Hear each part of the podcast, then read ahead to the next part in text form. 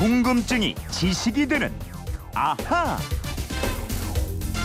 네, 궁금증과 호기심이 세상을 바꿉니다. 궁금증이 지식이 되는 아하. 휴대폰 뒷번호 1129님이 문자를 주셨는데요. 아이와 동물원에 가기로 했는데요. 아이가 야생동물은 외국에서 들여올 텐데 어떤 방식으로 옮기냐고 동물원은 언제 어떻게 생겼냐고 묻습니다. 이러셨는데 그렇죠. 궁금하죠. 동물을 좋아하는 강다솜 아나운서와 이 궁금증 해결해 보겠습니다. 어서 오세요. 네, 안녕하세요. 동물원에 가본 지 얼마나 됐어요? 어, 꽤 오래된 것 같아요. 그쵸? 네, 한 네. 2년 됐나? 어른 되고는 잘 안 가다가 이제 아이가 생기고 이러면 그 아이 손잡고 가는 게 어른들인데 음, 어떤 동물에 가장 관심을 갖고 그랬어요? 저는 호랑이가 좋았어요. 호랑이. 범띠라 그런지 이센 호- 거 좋아하는구나, 센 거. 호랑이랑 눈 마주치고 싶은 거 있잖아요. 그럼 그래요? 소원 이뤄진다 그래가지고 어, 진짜 그런 게 있었어요? 그냥 미신이죠. 뭐. 우선 동물원 동물들은 어떤 식으로 이사하느냐 이거예요. 네, 이 동물들은 이사할 때 스트레스가 이만저만이 아니라고 합니다. 아, 왜 아니겠습니까? 이 이사 과정에서 제 성질을 이기지 못해서 죽는 일도 많대요. 어. 그래서 최대한 안정시키는 게 가장 중요한데요. 동물을 옮길 때는 보통 적당한 크기의 운송 상자를 준비합니다. 네. 너무 크면 안에서 동물이 움직이다가 사고가 날 수도 있고요.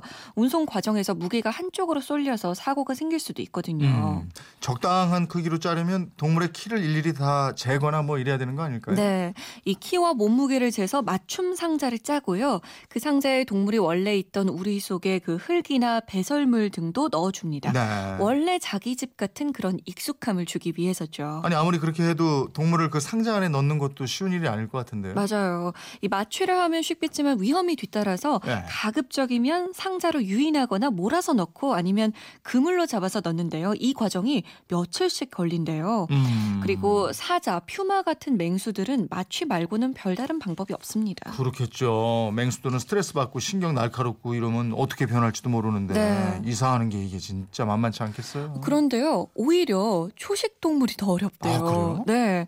초식 동물은 선, 천성적으로 이 경계심이 많고 겁이 많아서 그렇지. 스트레스를 많이 받거든요. 네. 실제로 서울대 공원 개원할 때 미국에서 항공기 편으로 공수하던 사냥들은 스트레스를 못 이겨서 몸부림치다가 아. 다리가 부러지고 뿔이 잘렸어요. 네. 결국에는 두 마리는 숨을 거뒀대요. 음, 순할 것 같은 초식 동물들 더 신경을 써야 된다. 그렇지 겁이 네. 많으니까 이런 동물들이 모여 사는 동물원 이건 언제부터 생겼어요? 이 동물원은 원래 왕과 귀족을 위한 시설이었습니다. 음. 야생 동물들을 잡아들이고 관리하는 게 권력과 부가 있어야 가능한 일이었기 때문이에요. 네. 세계 최초의 동물원은 기원전 고대 이집트와 아시리아 제국 등에서 세운 왕실 동물원으로 볼 수 있고요. 음. 마케도니아의 알렉산더 대왕도 다른 나라를 정복할 때마다 진귀한 동물을 잡아서 스승인 아리스토텔레스에게 보냈습니다. 네. 이때가 기원전 300년 경인데요. 아리스토텔레스는 이 동물들의 행동이나 소리 등을 연구했다고 합니다. 야, 그리스의 철학자 아리스토텔레스가 동물 연구도 했군요. 네. 그런데 로마에서는요, 동물을 그냥 보는데 그치지 않고 네. 동물끼리 시합을 붙이거나 검투사가 동물과 싸우는 아주 자극적인 쇼를 벌였습니다. 네. 당시 권력자 정치인에게는 이것이 대중적 인기와 정치적 기반을 잡는 데 아주 결정적인 역할을 했는데요. 음. 심지어 폼페이 제독은요. 사자 600마리와 코끼리 18마리가 한꺼번에 싸우는 쇼를 벌이기도 했습니다. 아, 이 영화에도 나오잖아요. 글래디에이터인가 그 원형 경기장 콜로세움에서 검투사하고 호랑이하고 막 싸우게 하고. 네, 맞아요. 이 로마 전역에는 이런 동물 쇼 등을 할 수 있는 원형 경기장 콜로세움이 천 개나 됐습니다. 그러면 이 쇼에 동무, 동원된 동물들은 또 얼마나 많았겠어요. 그렇죠. 당시 야생 동물 거래가 하나의 산업이 될 정도였다고 해요. 그렇군요. 근데 그건 그야말로 어, 잔인한 동물 쇼고 지금 우리가 보는 형태의 동물원 이건 언제 만들어졌어요? 네, 지금 같은 동물원이 서양에 처음 등장한 건 오스트리아에서입니다. 네. 1752년에 오스트리아 국왕인 프란츠 1세가 왕비를 위해서 쇤부른 궁전에 우리를 짓고 동물들을 모아뒀는데요. 이곳이 1765년 일반에 공개되면서 근대적인 동물 공원의 시발점이 됐습니다. 음. 동물 복지를 생각하면서 동물에 대한 지식을 대중에게 전달하기 위해 생겨난 곳이 1828년 1984년 런던의 리젠트 파크에 세워진 동물원입니다. 네.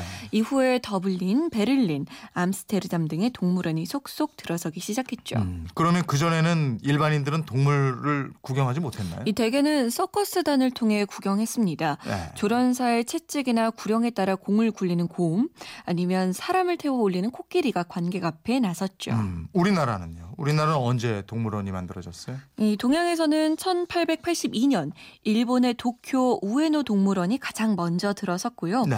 일본 교토, 중국 베이징에 이어서 네 번째로 1909년 서울의 동물원이 들어섰는데요. 이곳이 바로 창경원 동물원이었습니다. 예. 왕실이 이용하던 궁궐을 동물원으로 만드는 만행을 일제가 저질렀죠. 예, 그러게 말입니다. 어렸을 때는 그것도 모르고 창경원 동물원에 뭐 가자고 이러면 너무 즐겁고 재밌고 그렇죠. 이랬었어요. 맞아요. 우리 궁을 그렇게 훼손한 건데. 맞아요. 이 창경원은 1984년 경기도 과천 서울대공원으로 이전했습니다. 그리고 1965년에는 부산의 동네 사설 동물원이 들어섰고요. 1970년에 대구의 시립 달성공원 동물원, 71년에 광주시의 사직공원 동물원, 그리고 1976년에 서울 어린이 대공원과 용인 자연농원의 동물원이 들어섰습니다. 그리고 1978년에 전북 전주 덕진공원에도 동물원이 개설됐습니다. 네, 누구나 동물원 갔던 경험이 있고 가족들하고 같이 가잖아요. 맞아요. 재미난 추억들도 만들고 이런 공간인데 그 속에 갇혀 있는 동물 입장에서 보면 그 스트레스가 엄청날 거예요. 아유, 왜 아니겠어요. 요즘에는 동물 복지도 생각하고 또 최대한 야생에서 생활하는 수준의 환경을 제공하기 위해서 노력을 합니다. 하지만 어떻게 하더라도 이 야생의 환경을 제공하기는 어렵죠. 그렇죠. 러다 보니까 네. 동물원을 폐지해야 한다. 이런 주장들도 많이 나오고 있습니다. 음. 그래서 외국의 동물원들, 뭐 영국 런던이나 에딘버러 동물원에서는요, 코끼리가 죽으면 새로운 코끼리를 들여오는 대신에 석상을 세우는 방식 등으로 자리를 비워둔다고 합니다. 아니 또 그렇게 되면 근데 코끼리를 구경할 수 없는 거잖아요. 그렇죠. 아프리카 가야 뭐 보는 거 아니에요? 맞아요. 네.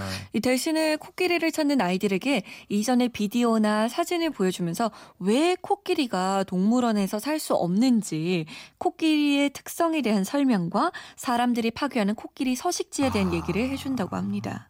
그 서울대공원에 있던 제돌이 있잖아요. 네. 제돌이도 몇 년 전에 제주 바다로 돌아갔죠. 맞아요. 네, 동물원도 계속 바뀌고 있네요. 1129님 궁금증 풀리셨어요? 저희가 선물 보내드리겠고요. 어, 9229님인데 다솜 아나운서 범 뛰면 19살이에요? 그러, 아, 그렇, 19살만 그렇습니다. 범 뜁니까? 아니요, 그래요. 저 19살이에요. 그렇다고 해주세요. 시끄럽고요. 이분처럼 궁금증 생기면 어떻게 합니까? 네, 그건 이렇습니다. 인터넷 게시판이나 MBC 미니, 휴대폰 문자 샵 8001번으로 보내주시면 되는데요. 짧은 문자 50원, 긴 문자는 100원의 정보 이용료 있습니다.